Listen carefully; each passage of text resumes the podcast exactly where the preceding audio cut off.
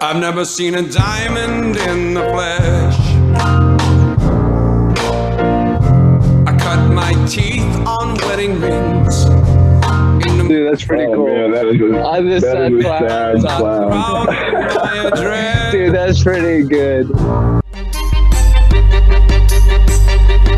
This is the clue. Bringing you weekly interviews with F3 Omaha Pack, exploring their F3 experiences and finding those sticky elements that create the glue in the gloom. The timing worked out really well for this one. I think we got a man who's really special to the F3 Omaha region and just the way he leads, but also a guy who's moving soon, and so excited to get to talk with you, Side Dish, and just hear about your journey, your story, and also figure out how we can get F3 started where you're going. I don't know if that's going to be possible or not, but why don't you just start us off with sort of who EH'd you, first workout, how'd you get started in F3? Yeah, thanks for having me. EH by Mac and Cheese. At the time, we were coaching soccer together. This in the summer of 2020, so July, August of 2020. I knew him from college at Creighton. I moved away for a couple of years, moved back, started coaching together, and he's like, hey, there's a workout group. There's one opening up right by where you live. You know, Saturday is only 7 o'clock, going out. I was like, I don't really want to get up early. I don't really want to go out and do like a group activity workout. I usually like my own stuff in the gym or just running by myself. But he kept pushing and pushing. He's like, hey, it starts, this weekend, it starts, a couple days. I was like, all right, whatever, I'll give it a shot. No harm in doing it once. And then so that was Saturday. It started the night before my car battery died. And so I texted him trying to figure out a ride, and Spreadsheet, who I knew from college as well, was going out down there, so he picked me up. This was back when I think it was the Khakis Challenge. Oh, yeah. Every site in a month. So Mac and Cheese had it all planned out to do Khakis Challenge. It's like, I'm doing Oracle or whatever it was that Saturday. I can't come downtown, but Spreadsheet will get you. So this was, I think, the second Canyon workout ever. So it was, I think, tater tots Q. And the first exercise we did was the zombie run. Oh, yeah. So, like, arms up, arms forward. And I was, like, hanging with, like, the front pack. So I can do this. This is not that bad. Yeah. Half an hour later, I was on the ground talking to Waffle for the last 10 minutes of the workout because I was gassed. Yeah. And then I got named, and I think I can't remember who named me, but I was doing things I like to do.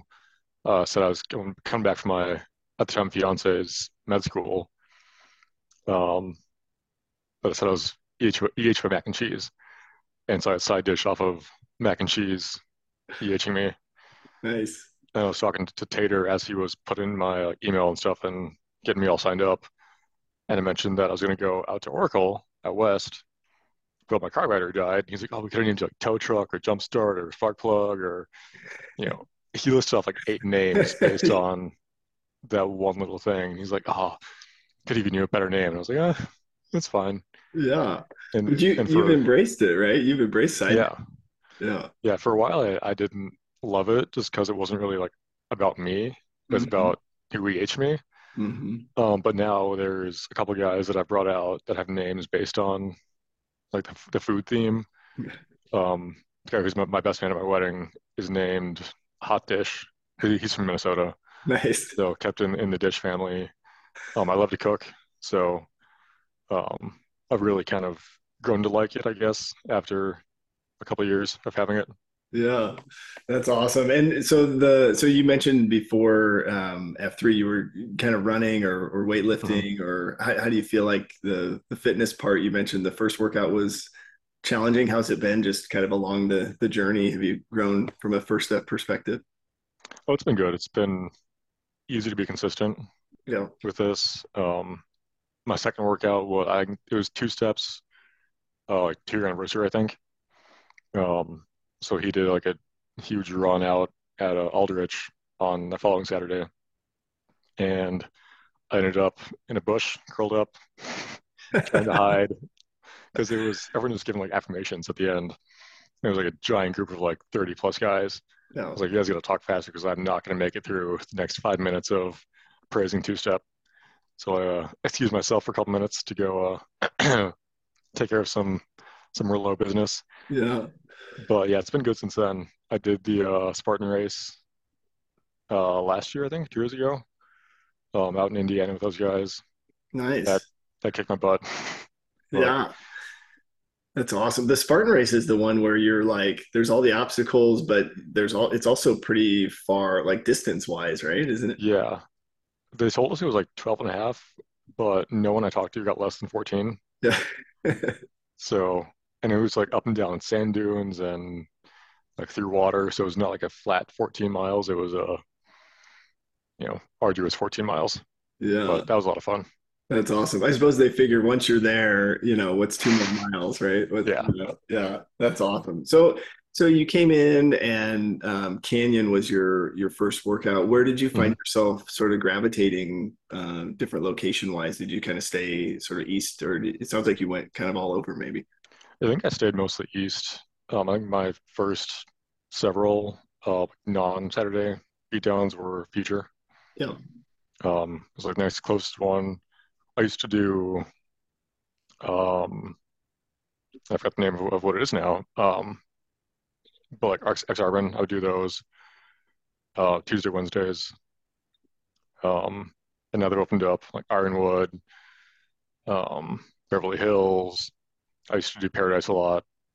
So yeah, I've mostly stayed, east of 72nd, except for Paradise. Yeah.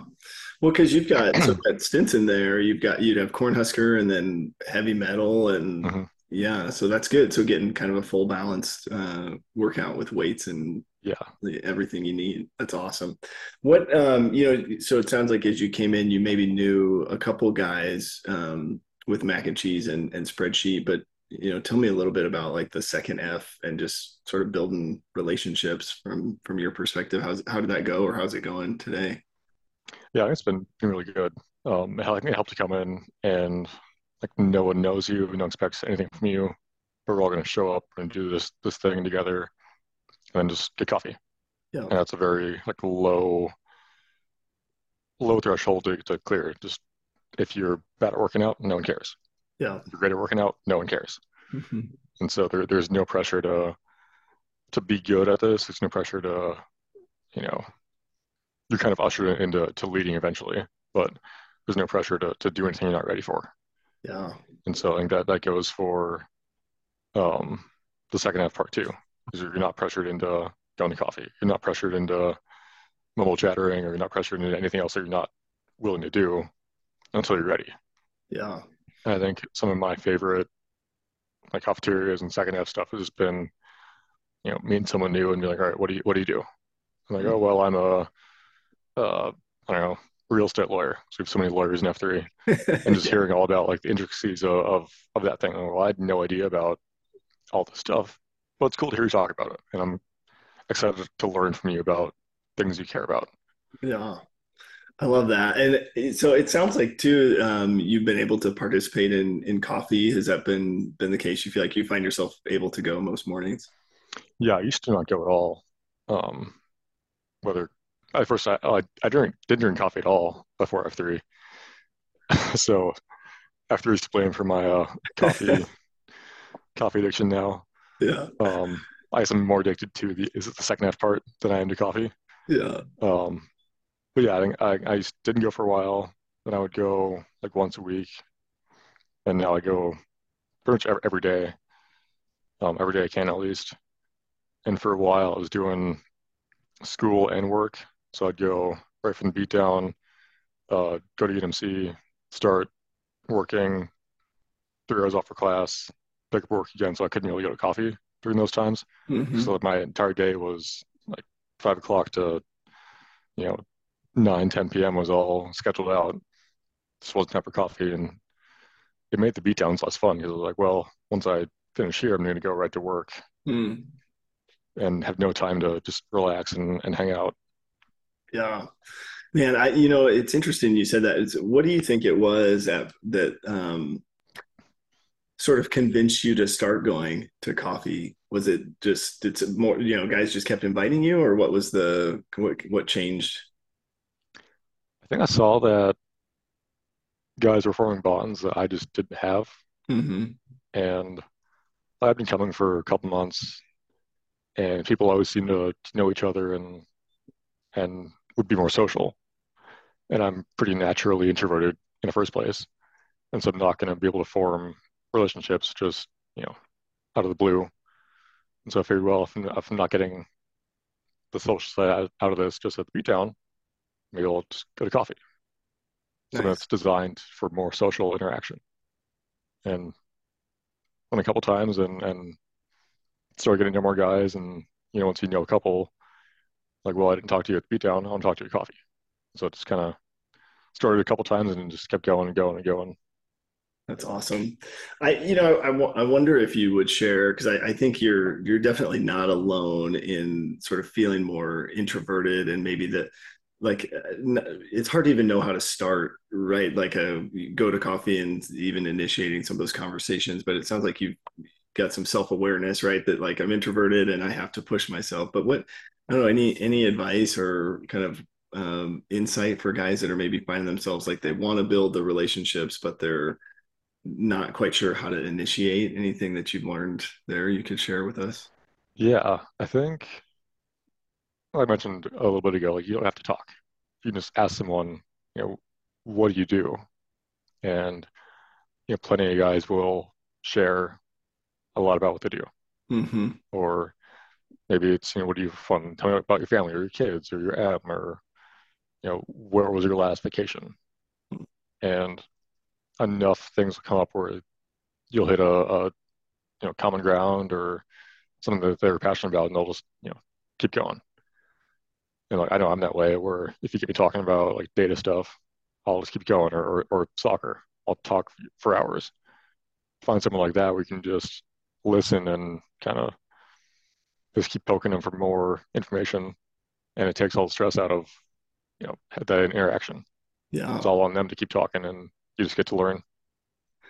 Yeah, find an extrovert, right, and ask them a question, and they'll talk. Yeah, I love that. You know, I think it may be something that other guys, I'm sure, have maybe clued into this, but I haven't fully realized it myself. Is just we've removed the expectations, right, from a lot of these things, that in maybe some social settings it feels like there are expectations, but I love that you've identified that, because I do think that's huge. You know, we just it doesn't matter what, you know, first, second, or third F, we're maintaining the core principles, and we're not expecting anybody to be a certain way, or, you know, so I think that's really key. I love that you identified that. I remember a couple times at Paradise at Q Source, just you sharing life and insights and just your thoughts on things. I'm curious how, from your perspective, has Q Source been? Has that been a good resource or a good second F event for you? Yeah, I think that's why I went to Paradise, was for Q Source, because for a while I was like, oh, it's the running side. I want to go run. Like, I'm not going to be able to keep up with these guys, but I got more used to F3 in general. I was like, well, being the slowest guy at Paradise is not a bad thing. Mm-hmm. Being the weakest guy at Heavy Metal is not a bad thing. So I started going to Paradise and went to a couple of Q Sources. And I had done stuff like that in college, where it's a more, I don't know, heavier book topic. Mm-hmm. And we'll discuss more emotional or intellectual things, and I really miss that. So I think Q Source is a good way to pick someone's brain and just listen to different ideas and different topics, and you don't have to agree with everyone or everything that's said, but it's good to learn everyone's thought process, because even if you don't agree with their outcome or what they think, it's good to know how they got there. So you can respect the thought process, even if you don't like the outcome. Yeah. No, I love that. Yeah. And I think it's key, right, to the group, that we have guys with different ideas and perspectives, right? I mean, you know, nobody grows if we just show up and we read the thing and everybody agrees and we move on, right? It's kind of like, you know, we need to hear other perspectives to grow. So I love that. What, you know, I am curious your thoughts on this, and you know, maybe it's no different. You know, I think when I started F3, I was 33, but just as a younger guy coming into this group, you know, I wonder if you would just share, I don't know if there are challenges or barriers or things that maybe some of the older guys aren't aware of, or just what's your perspective? I mean, are there things we could be doing better, or just, I don't know, anything you would share in that space? Yeah, I mean, for us, not hard, but it's different when you end up with a coffee with 4 other guys and they all have kids, talking about kid sports and buying a house and, you know, whatever married with kids problems they have, which isn't a bad thing. Yeah. It's just, it's not something I could relate to. And I think I joined at like 25 or so. At the time I wasn't engaged yet. So I wasn't really having any like marriage and you know, adult problems. Sure. It was all like kid stuff. Yeah. So it's hard to kind of wrap my head around, well, this stuff is good to hear about, and finding the value in learning how other guys dealt with marriage and life and kids. It took me a while to get around to that. And now like it's one thing I'll ask about is like, how, like, you seem like you have a good marriage and a good life. What can I learn from you? That wasn't really my first thought when I was starting out. It was, I want to talk about sports, and I want to talk about, you know, the more fun, not adult topics. Sure. That's to answer a question of, well, like, what can we do to get more like young people involved? But I don't know. It's a good question. Yeah. Do you think it drives younger guys away? I mean, if they show up and it kind of feels like all of the, like you said, you know, married with kids sort of problems, if, you know, they feel like I can't fit in here, and then they maybe don't come back. Do you think that's happening? I think a little bit. Yeah, because it's hard to, I think as we've gotten bigger and like we've sectored now, and, you know, every area has their own core. So it's hard to walk into a group and say, well, everyone here is chummy with each other and they all seem like they know each other and their families and everything going on. It's hard to break into that as someone who's probably just out of college recently and lost that core college friend group and is moving on to adult friends and looking for that. Like, well, I'm on the outside now. How do I get on the inside without feeling pressured or awkward or like I don't belong in this thing?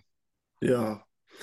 Is that, do you think, because I know we did I think we just did one, I don't know if we've done any more, but like the hate pop-ups, or maybe it's some of the second F, maybe happy hours or events that are maybe more catered to younger guys. Do those help, you think?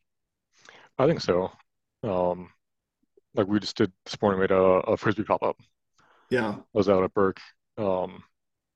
I don't know if anyone else, well, there was one F&G there who was pretty young, like at least 20s. So I think it's some more of those like sporty or active things like will help. Hey, yeah. Pop-up is definitely good. Yeah, I think it can go both ways with like happy hours for guys that like aren't going home to kids right away, coming out for happy hour. I think the horse track is in discussion to be going again. Yeah. Out at Stinson. So things like that are always good to kind of take the pressure off of getting up at 5 in the morning, go to work out and trying to feel like you belong. Yeah. I'm at 5:30 p.m. and you can belong. Yeah. I love that. I do think, you know, it's interesting, right? Because the guys, just as the pack sort of changes, right? And the age of people and, you know, but ultimately, right, if we just stop with the guys that are currently involved and we don't involve some younger guys now, right, it doesn't continue to grow, right? It doesn't serve our mission. So I love, it's cool to see with the sectoring all the different leadership teams getting creative with how do we continue to engage other groups of guys, right? And just really pushing this idea of open to all men, like to the limits, right? How do we catch this pocket of guys that maybe don't feel like they could come and be a part of, and the Frisbee AO, I was joking with Gator this morning. I think Gator wants to call it Sporty Spice, but I don't know. We'll probably work with Scoober on that. But I do think there's a lot of momentum there. And it's cool because I think just in May, right, they've had maybe 4 pop-ups or so, and there's been F&Gs showing up. And, so truly something there that we can lean into. So I would look for that to be a future sort of rotating AO, and maybe some of these things are seasonal, but it's sort of leaning into some of the Q source topics that talk about, failure, right? It's like, let's try some of these things and adapt them as the packs grow. But what, from your perspective too, also curious of like with, so you got married, you got engaged and married sort of as you were in F3, and it sounds like maybe has F3 had any impact on your marriage or who you are as a husband? I think so. Just from like a physical standpoint, like I'm in better shape than I was 3 years ago. Yeah. So I'm just a healthier person overall, both mentally, physically. Just getting to hear guys be honest during COTs, and it might not even be like the most serious topic in a COT, just hearing someone be open and say, here is my life, here's what I'm dealing with, here is what's on my mind, and seeing that I can be open and vulnerable, not just with my wife but in general. I think that's always going to benefit relationships. So yeah, I think I'm a better man today because of F3. And I think my wife, I recognize that. I joined F3 at a pretty rough time in my life, and just having a constant thing was a huge benefit. Yeah, it happened to be that this is what it was, and it was a workout that was healthy for my physical and mental well-being. But just having a thing that's going to be there every day consistently, for me was the biggest thing. Yeah, like I can go, I can not go, but it's going to be there, and I can choose to be part of it. Was massive for me.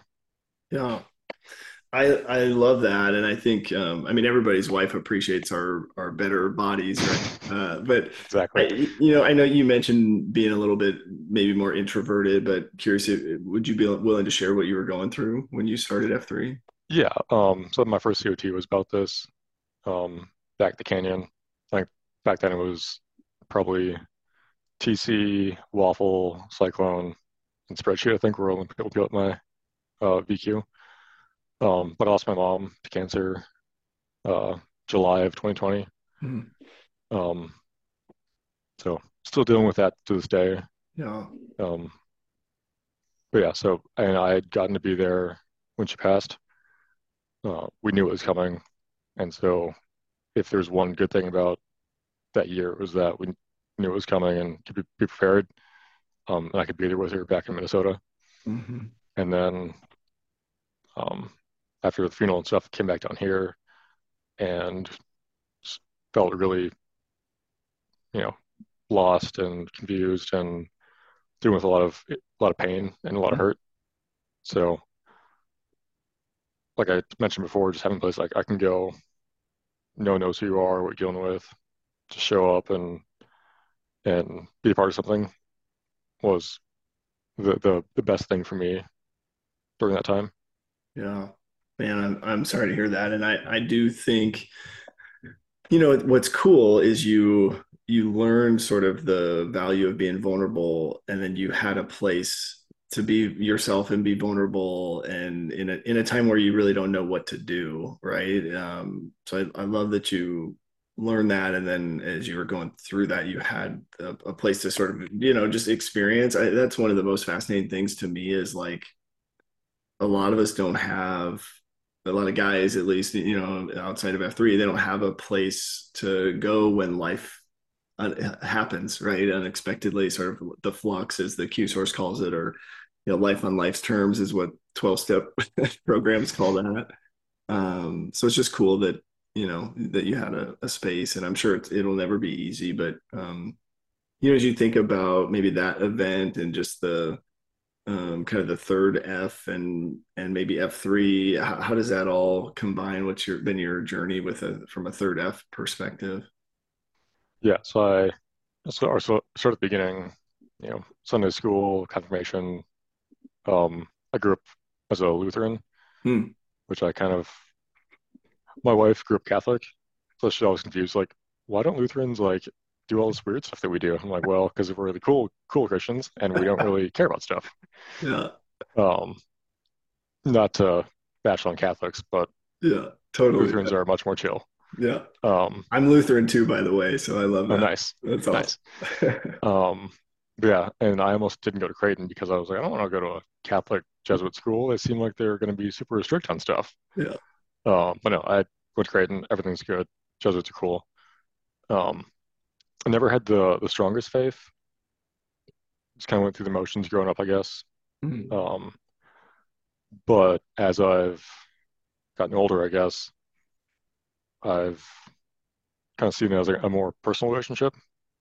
Church always seemed very structured and very, we're going to read this passage and we're going to talk about stuff and we're going to tell you what your relationship with God should be. Yeah. And like as a kid, you're like, all right, cool, whatever. I'll show up to communion and confirmation and I'll do whatever because I don't really know enough to say otherwise. I struggled with my faith a lot when my mom got diagnosed with cancer, and that was back when I was in college, so 2016. You know, the classic question of, well, why is this bad thing happening? Yeah. If God is good, then why is this happening? Which is not an original question to have, especially when that happens. But for me, that kind of helped me to alter my perception of my faith, going from more of the like communal sense of church and that to a the God of Sunday school is not the God of being 25 and losing your mom. Yeah, those are two different perceptions of faith. And so, and now as an adult, I've kind of come to the place of, you know, I can have God in my life. That doesn't make my life perfect.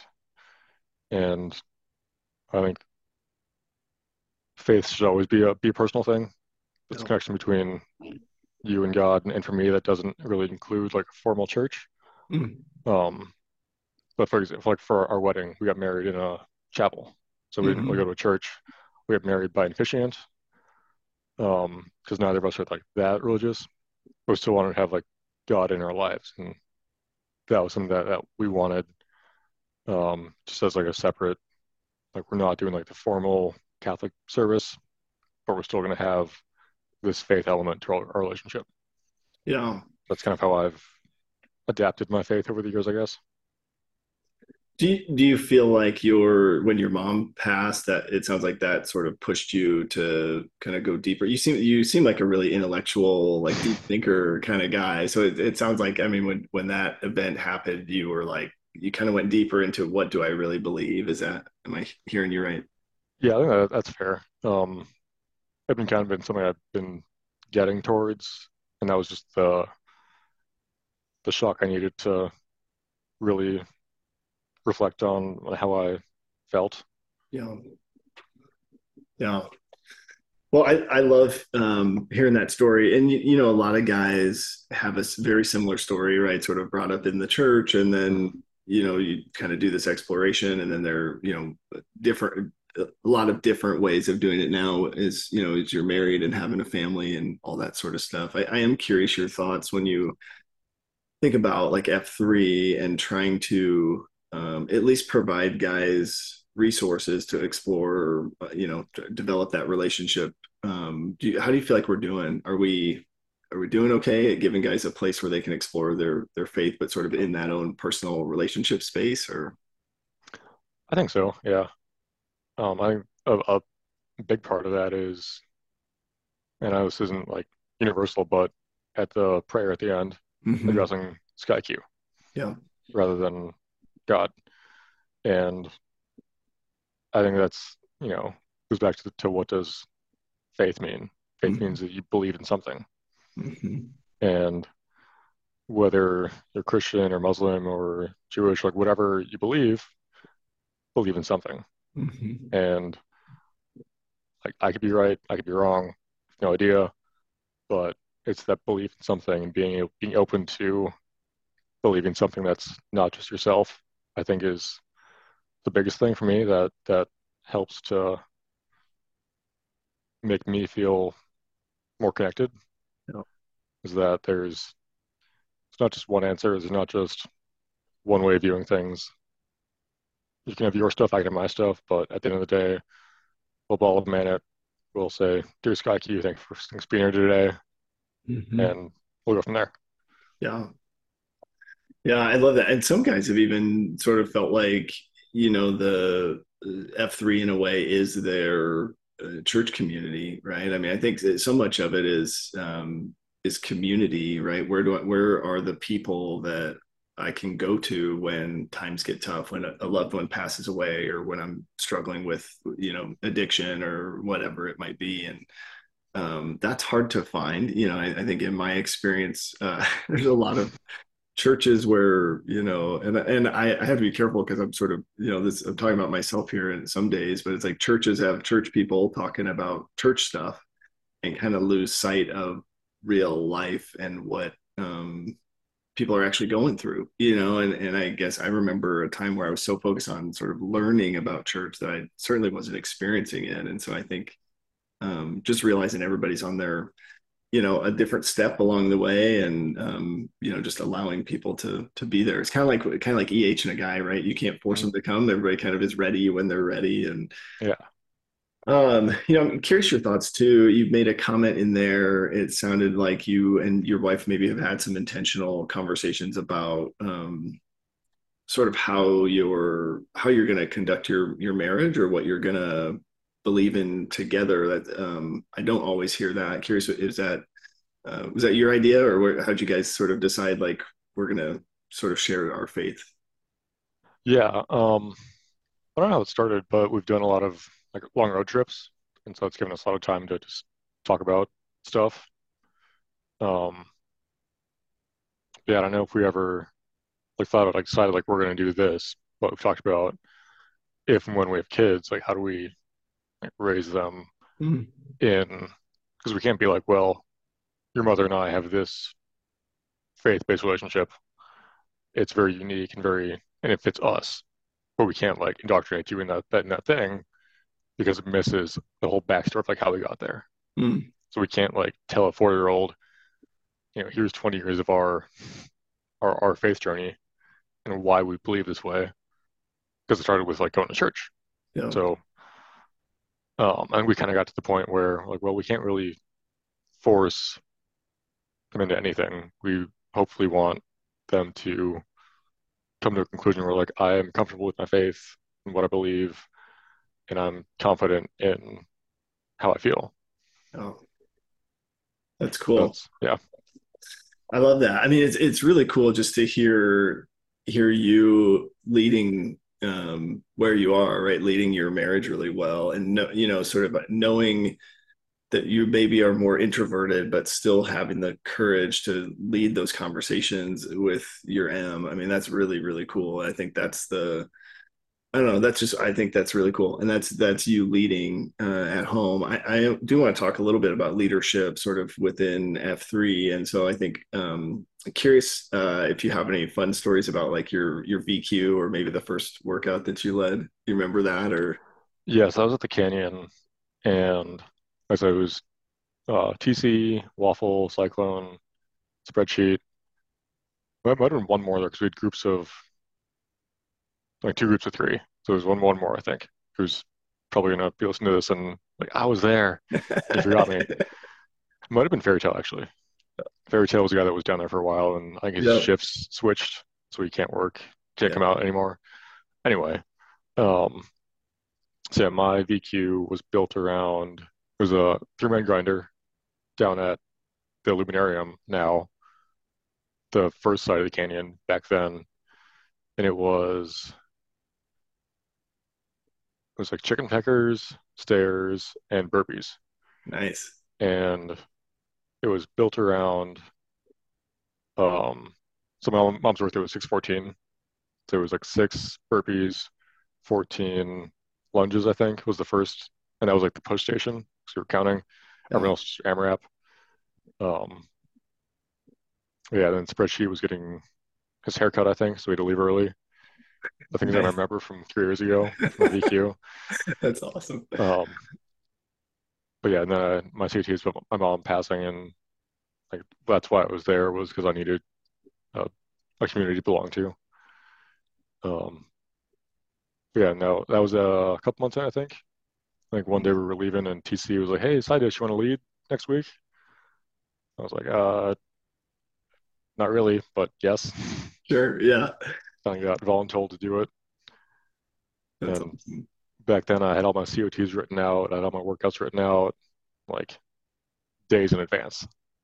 And then now I'll just plan it on the drive to the workout.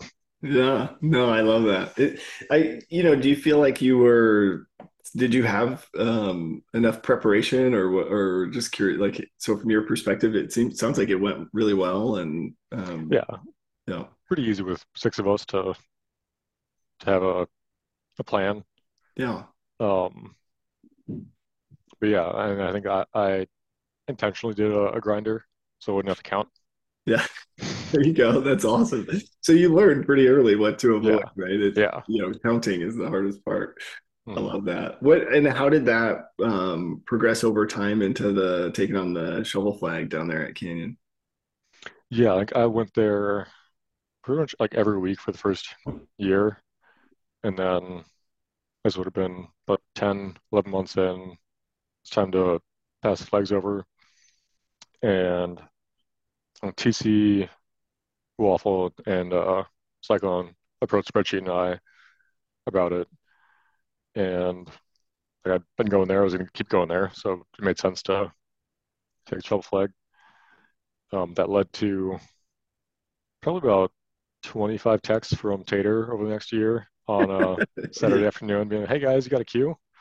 Just put one of us on there. We'll figure it out." Yeah. It was a good time. I think that was when it almost closed down, because there was pretty low attendance at the time, and it was, I think, it's still most eastern site, mm-hmm. but just wasn't getting a lot of traffic. So we kind of all came together, well, we're going to keep doing this, whether it's open or not. And we had, I think at the time there was the Matrix, mm-hmm. which was the online beatdown on Saturday mornings. We like tried with a phone to like record stuff and like join that workout. It didn't really panned out. Yeah. And there were some times that winter where we had just 2 of us there. Yeah. And we'd figure something out, or 3 of us and we'd figure something out and go to coffee. But now it's alive and thriving at the new site. Yeah. It's interesting, right? Because every site seems to go through sort of the ups and downs as far as numbers. And numbers are, smaller workout groups, in my opinion, are actually, I mean, that's it. That's in our mission statement, but you actually get to know those guys a lot better. I can remember several times out at the maze where it would be, I think I had one workout that was just like Tater and Bubbles and Tonight Show and I, and I had a plan to do 1,000 burpees, and they basically were like, "No, what's option 2?" But like some of those workouts are the best. But I'm curious from a SiteQ perspective, how'd you guys work through that, or what do you think was the catalyst to getting it back to sort of more guys attending? I don't know. I think over that time we found our identity of, we're going to be a little bit less traditional, so we didn't do back blasts. Kind of the rule of like no purpose of the canyon. had the phrase "best sunrise in the metro." So like we had our own like identity, not intentionally different from the rest of F3, but just kind of ended up that we needed to be unique enough to pull like the old timers away from the Pit and the Oracle and the other Saturday sites.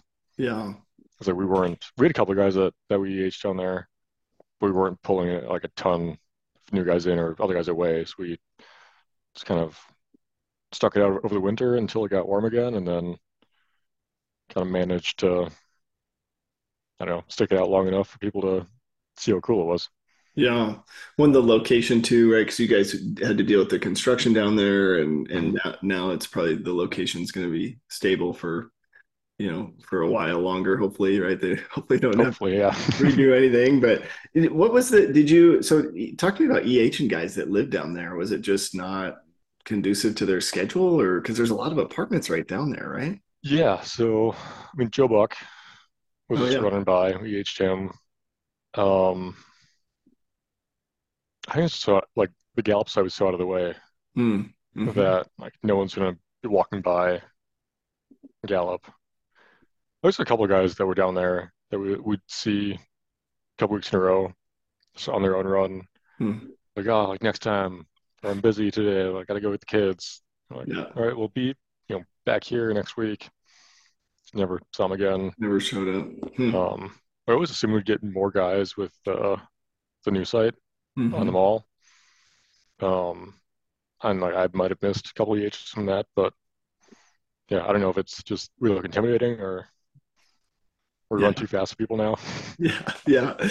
What I am curious too. Like one of the things we're trying to do is reinvigorate male community leadership, right? And one of the ways we do that is through helping guys learn they can lead, right? Gaining confidence through a VQ and then being a site Q. I'm curious if you feel like you've grown your leadership abilities, or have those roles helped you at all, you feel like, at home or work or otherwise?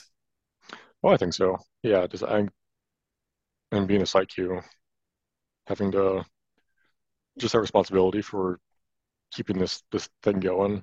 And by the end it was running itself. Like we didn't really need to worry about it dying. But just getting people there and making sure that it happens every week. I think just like being a weekly Q has a bigger impact on leadership. Just being adaptable and managing your own ego, because like I like small groups nicer or more, because they're 8 to 10 guys. It's a much more intimate group than it is to have 30 or 40.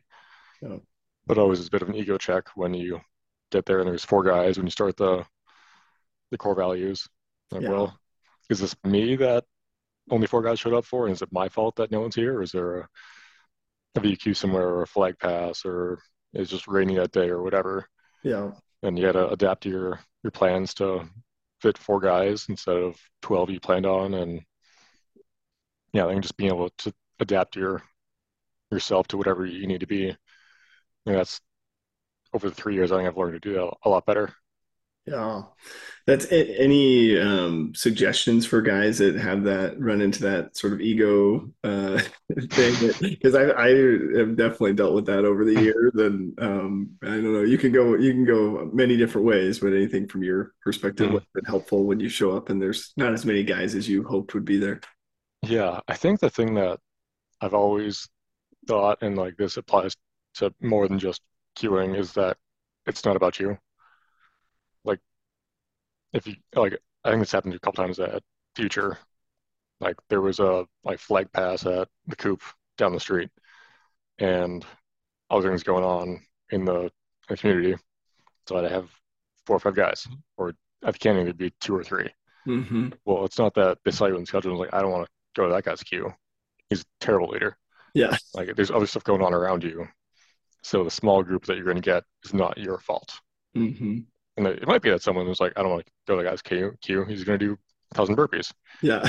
Then it might be on you. I've had that happen a few times. But I do think, too, I'm just realizing, like, whatever guys show up, right? Like, if you believe in power greater than yourself, whatever guys show up are there for a reason bigger than you anyway, right? And you know, if you're, I don't know, I have tried to, you know, advertise fewer burpees or different style workouts, although a few times I've advertised and then I still did burpees, and so guys I think don't believe me when I'm pre-blasting out.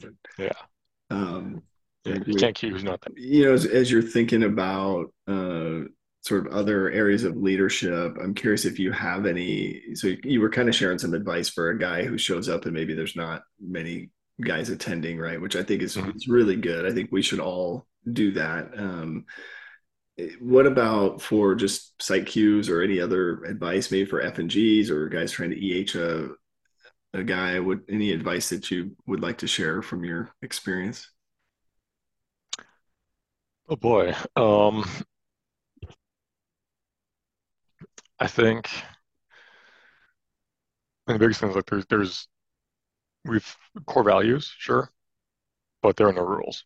Like if you're queuing, do what you want to do. Like there's no, so like you must start with side shuttle hops and end with American hammers. Yeah, we do most of the time, but it's not a rule. If you're trying to get a PH guy, like you don't need to be this fit to join or in this good of shape or whatever.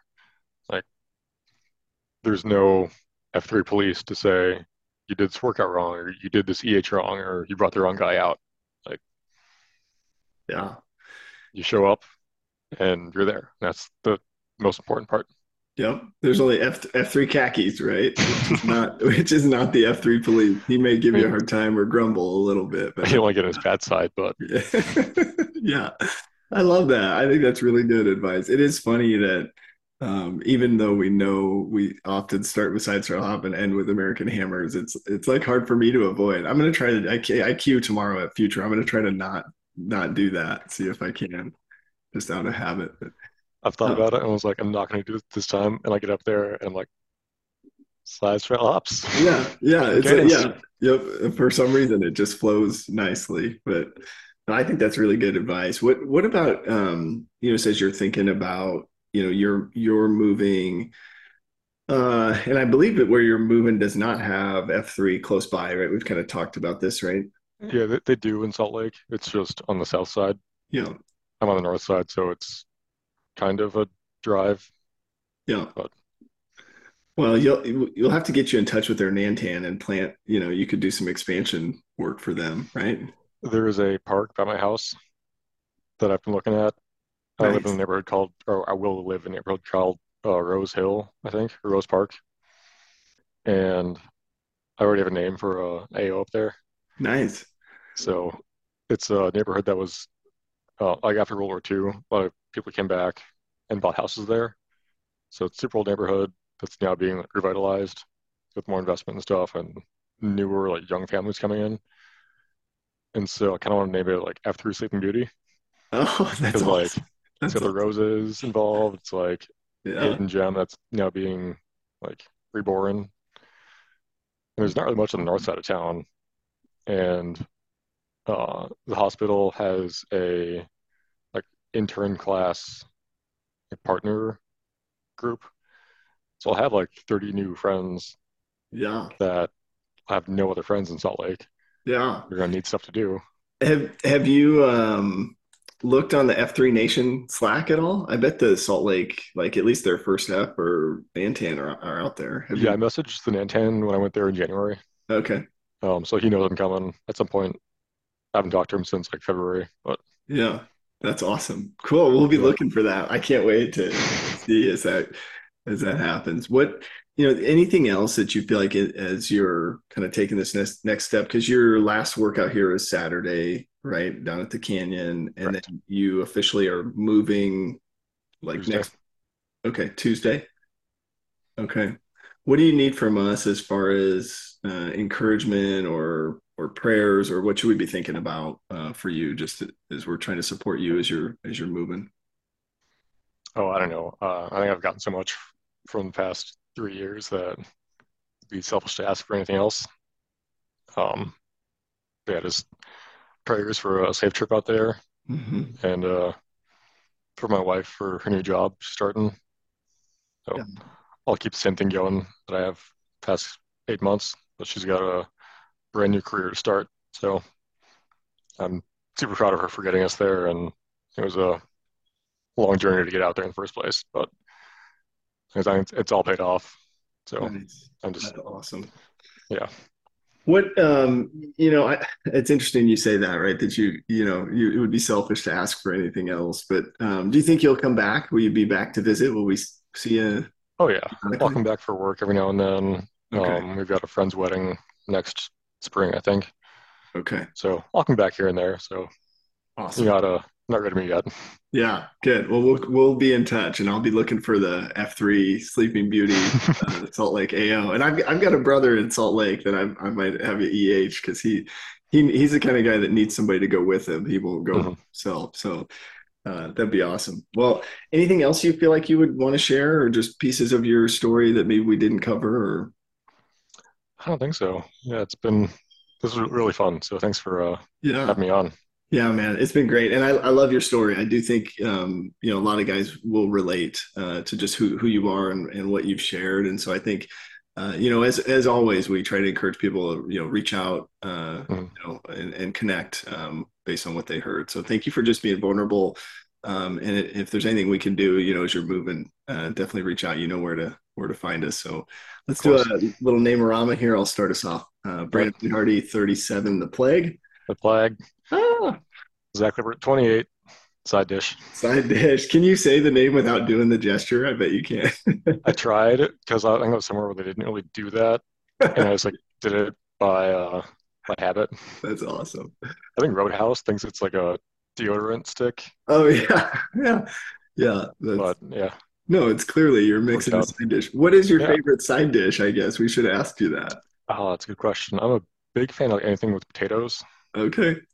So sweet potatoes, baked, mashed, fried, anything potatoes. I love it.